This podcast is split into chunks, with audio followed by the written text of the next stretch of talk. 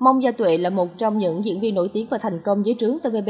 Thế nhưng ít ai biết rằng để có quả ngọt như ngày hôm nay, cô từng trải qua tuổi thơ đậm nước mắt và phải mang danh Hồ Ly Giật Bồ, oan ức suốt nhiều năm.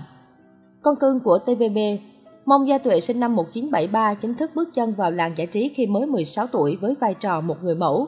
Sau vai diễn trong video quảng cáo với nam tài tử Quách Phú Thành, nữ diễn viên có cơ hội thử sức với diễn xuất qua bộ phim It Best The Unibastic và nhận được đề cử nghệ sĩ mới xuất sắc nhất tại Giải thưởng Điện ảnh Hồng Kông. Không lâu sau đó, cô lọt vào mắt xanh của TVB và chính thức ký hợp đồng trở thành nghệ sĩ độc quyền của nhà đài lớn nhất Hồng Kông. Mông Gia Tuệ được xem là con cưng của TVB khi nhà đài này ưu ái giao cho cô vai nữ chính trong Bàn tay nhân ái 2 sau khi vừa mới ký kết hợp đồng. Bộ phim đã giúp Mông Gia Tuệ có được hai đề cử cho nữ diễn viên chính xuất sắc nhất TVB và nhân vật truyền hình được yêu thích nhất. Thời điểm đó, Mông Gia Tuệ là một tên tuổi ăn khách của TVB. Người đẹp liên tục được ưu ái cho đóng nhiều vai chính và gây ấn tượng với khán giả đại lục qua các bộ phim như Anh hùng trong biển lửa 2, Hồ sơ tuyệt mật, Quyền lực đen tối. Đỉnh cao sự nghiệp của Mông Gia Tuệ là khi xuất hiện trong series phim Bằng chứng thép và giúp cô nhận được rất nhiều sự yêu thích từ khán giả. Hiện tại dù đã rời TVB nhưng cô vẫn được xem là một trong những nàng hoa đáng thành công nhất của nhà đài này. Tuổi thơ không tiếng cười, bị bạn bè xa lánh. Mông Gia Tuệ có một tuổi thơ đầy nước mắt, đau buồn khi cuộc sống gia đình cô không ổn định. Từ nhỏ cô đã phải ở với bà ngoại vì bố mẹ sớm ly hôn. Tới khi bà ngoại mất, Mông Gia Tuệ khi ấy mới 11 tuổi đã phải cùng mẹ chuyển chỗ ở liên tục. Trong thời gian sống cùng mẹ, thay vì được bù đắp tình yêu thương thì nữ diễn viên lại phải chịu những trận đòn roi vô cớ do cách giáo dục hà khắc của mẹ mình. Đến tận bây giờ, mỗi khi nhắc lại, cô vẫn coi đó là những tháng ngày đen tối của cuộc đời.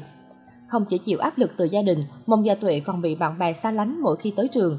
Do phải chuyển trường liên tục nên cô gần như không có bất cứ người bạn nào. Mỗi khi tới trường mới, vì ngoại hình không mấy xinh xắn, dễ thương, với đôi mắt to và lông mày rậm, cộng thêm cái họ mông nghe kỳ quặc nên mông gia tuệ thường bị bạn bè xa lánh. Thậm chí mỗi sáng đến trường họ đóng cửa không cho cô vào lớp, phải đứng bên ngoài, chờ cho đến khi giáo viên tới. Thời gian đó vì chịu quá nhiều áp lực đối với một cô bé mới lớn nên mông gia tuệ được cho là mắc bệnh trầm cảm. Mãi đến năm 14 tuổi, khi cô em cùng mẹ khác cha qua đời, mông gia tuệ mới hiểu rằng sống như thời gian qua là sai lầm, cần phải thay đổi nên cô mới dần lấy lại được cân bằng trong cuộc sống. Mối tình sóng gió và cái kết viên mãn Khoảng đầu năm 2008, trong một lần đi đánh vũ cầu với nhiều người bạn là diễn viên, Mông Gia Tuệ và Trịnh Y Kiện lần đầu tiên gặp nhau. Khi đó Trịnh Y Kiện vừa chia tay bạn gái không lâu nên người ta đã kết tội Mông Gia Tuệ chính là kẻ đã trang ngang cướp người yêu của nữ ca sĩ Lương Vịnh Kỳ. Suốt nhiều năm sau đó, Mông Gia Tuệ luôn phải mang danh là hồ ly giật bồ và bị công chúng giải biểu chỉ trích. Phải mãi sau này khi Lương Vịnh Kỳ lên tiếng nói về nguyên nhân thật sự khiến cô và Trịnh Y Kiện chia tay, Mông Gia Tuệ mới được giải oan. Nhưng mọi chuyện chưa dừng lại ở đó, vì tính cách quá thẳng thắn của mình mà Mông Gia Tuệ không được lòng các fan của Trịnh Y Kiện cũng như giới truyền thông. Chính vì vậy mà những bài báo về Mông Gia Tuệ thời điểm đó đa phần đều là những bài bôi nhọ. Có lần thì bảo cô cờ bạc nợ nần chồng chất, có lần thì lại là khóc lóc đau khổ vì bị Trịnh Y Kiện bỏ rơi. Do có tuổi thơ không trọn vẹn, Mông Gia Tuệ từng tôn thờ chủ nghĩa độc thân, nói không với kết hôn và sinh con. Tuy nhiên vào năm 2013, Mông Gia Tuệ và Trịnh Y Kiện đã lặng lẽ kết hôn tại Tokyo. Trong cuộc trò chuyện với truyền thông, Mông Gia Tuệ cho biết mọi thứ chỉ thay đổi khi cô có những cuộc thảo luận với một người bạn. Cô nhớ lại, một người bạn đã hỏi tôi tại sao chưa kết hôn. Người đó hỏi nếu một điều gì đó xảy đến cho tôi hoặc ý kiện thì sẽ không có cách nào chứng minh được sự gần gũi của chúng tôi. Luật pháp sẽ không thừa nhận mối quan hệ của chúng tôi và chúng tôi không thể làm bất cứ điều gì cho nhau. Chính điều này đã làm tôi suy nghĩ lại. Về phần Trịnh Y Kiện, anh cũng từng là người tôn thờ chủ nghĩa độc thân và không thích lập gia đình. Song kể từ sau khi kết hôn, Trịnh Y Kiện khiến khán giả bất ngờ khi trở thành một người chồng mẫu mực, hết lòng yêu thương vợ. Nam ca sĩ chia sẻ, hôn nhân không chỉ là lời hứa từ trái tim mà nó còn là sự bảo vệ cho những người gần gũi với chúng ta. Nếu tôi đột ngột qua đời thì tài sản của tôi sẽ được chia như thế nào? Giấy chứng nhận kết hôn chính là một sự đảm bảo, là cách để lên kế hoạch cho tương lai người yêu của bạn. Trong ca sớt của Trịnh Y Kiện, cặp đôi đã khiến công chúng vô cùng ngưỡng mộ khi nam ca sĩ chia sẻ về vai trò của vợ trong sau diễn. Đó giờ tôi mở show, cô ấy đều chỉ đến ngồi xem ở một góc khán đài. Tâm trạng càng bình thường càng tốt, sẽ không có áp lực. Trong cuộc sống cũng sẽ không thay đổi gì, xong sâu về nhà, có canh thì ăn canh thôi. Thấy cô ấy ở sau cánh gà tôi đã vui rồi, cô ấy đã cho tôi lòng tin, không cần có cái máy quay sau cánh gà đâu. Đợi đến khi hết show, cả hai cùng nghĩ xem, đi đâu du lịch đã rất ấm lòng rồi. Đương nhiên bình thường tôi cũng chia sẻ công việc của tôi cho vợ, ví dụ bắt gặp những gì, nghĩ ra điều gì, Gia Tuệ đều là người biết đầu tiên. Có thể gặp được cô ấy tôi rất vui, mọi thứ ở hiện tại khiến tôi rất yên tâm. Sau 8 năm kết hôn, cặp đôi chưa có con nhưng điều đó không khiến tình cảm hay mối quan hệ giữa họ phai nhạt. Bạn bè cho hay, mỗi năm Trịnh Y Kiện đều tổ chức kỷ niệm ngày cưới của mình và vợ.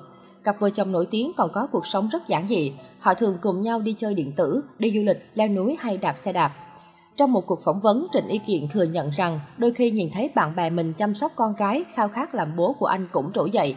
Anh nói, Thỉnh thoảng khi tôi thấy các bạn hoặc người thân của tôi chăm sóc bọn trẻ, tôi cũng muốn giúp họ chăm sóc chúng, nhưng tôi chưa nghĩ về việc có con của chính mình, bởi vì tôi chưa thật sự rõ ràng về những gì tôi muốn.